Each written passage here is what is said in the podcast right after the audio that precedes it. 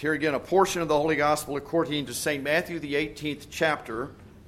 At that time, the disciples came to Jesus saying, "Who is the greatest in the kingdom of heaven?" And calling to him a child, he put him in the midst of them and said, "Truly I say to you, unless you turn and become like children, you will never enter the kingdom of heaven. Whoever humbles himself like this child is the greatest in the kingdom of heaven." This is the gospel of the Lord, and this is our text. You may be seated.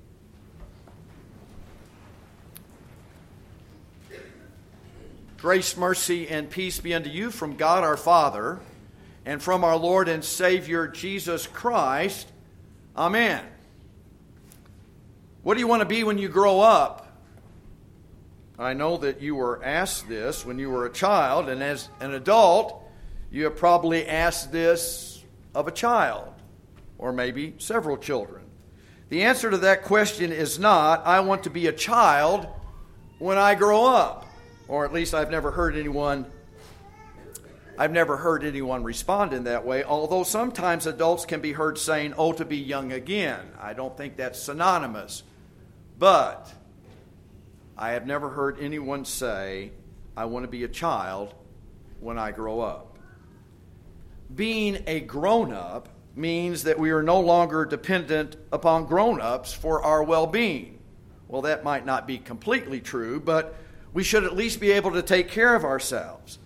Being grown-up begs that we aspire to bigger and better things, and I think that's the first difference that the children notice, that grown-ups are bigger. But we aspire to uh, to do bigger and better things, that we make our mark in our vocation, our, our profession, and maybe even rise to the top of our trade, our practice, our business. Those might be things that we aspire to do as we grow up.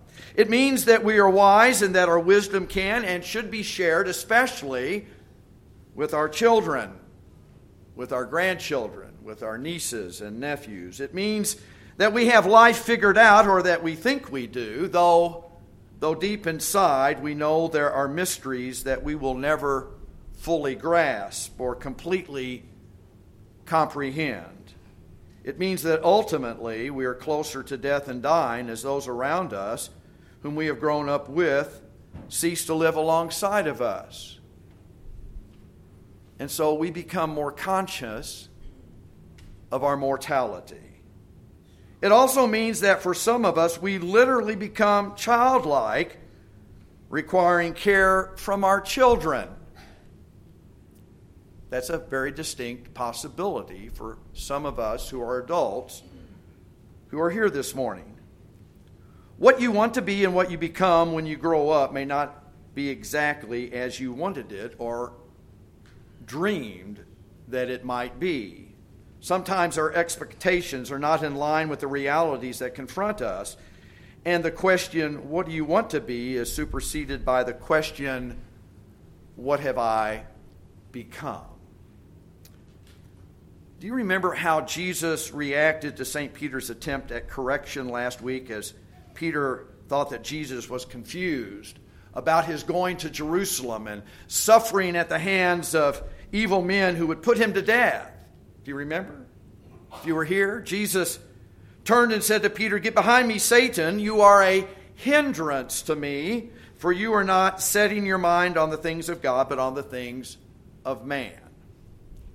What Jesus was saying did not meet with Peter's expectations. The things of man, as Peter and the other disciples would have envisioned them, would have thought them to be, would also have not included turning and becoming like children in order to achieve greatness. It doesn't make sense. But many of the things that God does in Christ Jesus do not make sense. This too runs counter to what is considered the appropriate order of things. We must confess that we see things the way Peter and the other disciples saw them. And we must also confess that this is the way of sinful man and sinful man's values. The disciples were certainly not immune to misunderstanding. They were not immune to misplaced values. They were, after all, human beings who were turned in on themselves, concerned about themselves primarily, and what they were becoming as they were growing up. And so we find in this morning's text, the gospel reading for today, that they initiated this discourse by asking a very misguided question about what it means for someone to be the greatest in heaven, in the company of those who have come under the reign of heaven in Jesus Christ. The answer Jesus gave them was once again an indication that they did not have in mind the things of God, but they had in mind the things of men. This morning, we look at this very small section of a very extended text that has all sorts of preaching possibilities, but we look at the very beginning portion of today's gospel reading because we're celebrating Christian Education Sunday here at Grace. Sometimes known as Rally Day, each year we designate a Sunday as such, and we use it to remind ourselves of the importance of being in God's Word personally in individual devo- devotion and corporately in Bible study and in Sunday school. So this text works quite well for having a Christian Education Sunday. We install our Sunday school teachers and other volunteers, and we collectively pray for them, and we thank them. We thank them for giving of themselves, of their time, and their talent to the very important task of teaching our children. And as parents, we need to let them teach our children. This is an important task as our children grow up, that this word comes to bear on their lives so that it included in their thoughts and dreams about what they want to be when they grow up. They know that God is gracious and merciful. That as they grow up, they recognize that God is slow to anger, and that he abounds in steadfast love and mercy. He not only blesses their hard work as they prepare for their vocation, what they want to become when they grow up, but he increases their faith so that they understand who they are and whose they are, what they have become by God's gift of faith, which is truly the greatest blessing. So too, as we observe this day with a special emphasis on Christian education, I need to remind all of the parents of the task of teaching their children the mighty deeds of the Lord. The mighty deeds of the Lord, because they have been entrusted this task as part of their vocation as mom and dad, or as grandma and grandpa. These are parts of our vocation as parents for our children. We need to set that example. We need to show them that it is important, that faith is an important thing, and that growing in our faith is never completed. It's always an ongoing task. It is important that parents share their faith with their children by word and by action, by deed, and that they set aside time to worship and grow in faith by personal and group study of God's Word, because we know, especially as Lutheran Christians, that God's Word and sacraments make us wise to salvation and impart to us God's great gift of forgiveness of sins and thereby eternal life. I think if we were to take a poll and ask the question among the membership of Grace how important it is to teach our children the mighty deeds of the Lord, it would probably show a very high percentage in agreement that this is of utmost importance. If that is true for our children, it should also be true for us too. When all is said and done, after we all grow up, these deeds of the Lord on our behalf become all the more crucial for us to know, for us to cling to, to have and to hold on to, as we recognize that the mighty deeds done by the Lord were done for us and were done for our salvation. They cannot be some incidental record that we visit on rare occasion, but they must be a regular and significant part of our day-to-day, of our week-to-week lives. The Lord saw the importance for taking time to be in communion with Him as He created the Sabbath day, the seventh day for resting in Him. We observe the first day of the week as the time for resting in Him, as it was the day on which Jesus rose from the dead, thereby declaring His victory over death and the grave. And so we gather on the first day of the, of the week to rest in Him, to rest in His Word, and to receive refreshment through the forgiveness of our sins. Death no longer has mastery over us because of His resurrection. The grave is not the final answer to life's questions and mysteries, but it is the passageway to eternity in God's holy and glorious presence. There we too will shine in glory, and there we too will shine in greatness.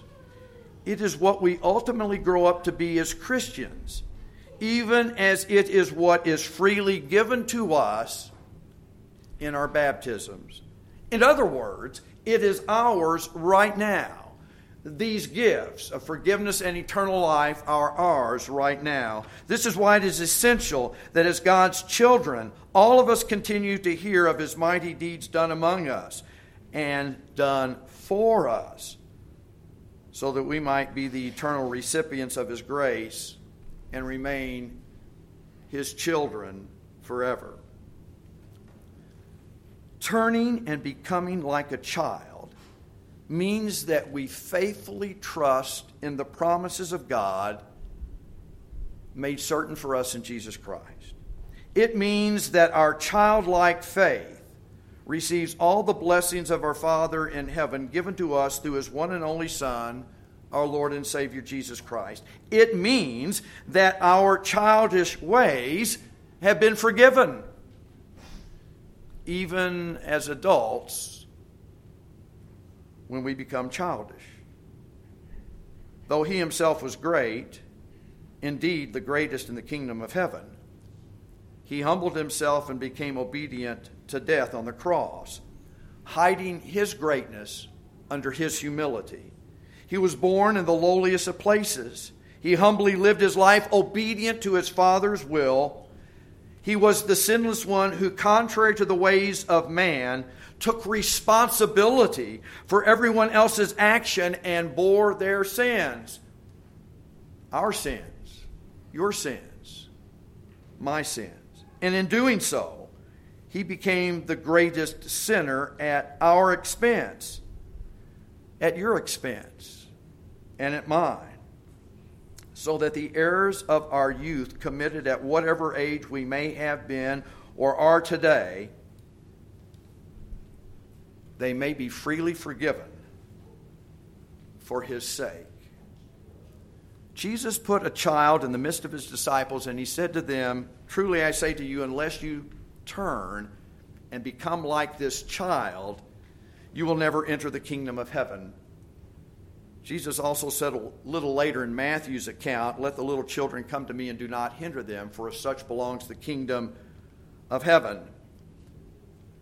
In the Gospels of Mark and Luke, He added to those words these, "Truly I say to you, whoever does not receive the kingdom of God like a child shall never enter it."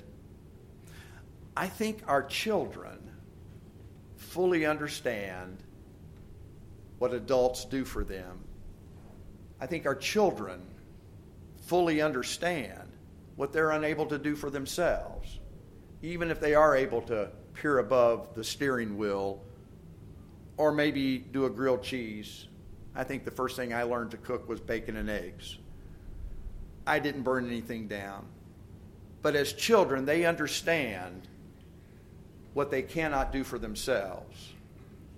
As adults, we need to turn and become like children and realize that what we could not do for ourselves, God in Christ Jesus has freely done for us and has given to us the kingdom. The kingdom and all its greatness. is God's gift, given to his children of all ages. What do you want to be when you grow up? God's own child, baptized into Christ. Amen. May this peace of God, which surpasses our human understanding, may it guard our hearts and guard our minds in faith in Christ Jesus to life everlasting. Amen.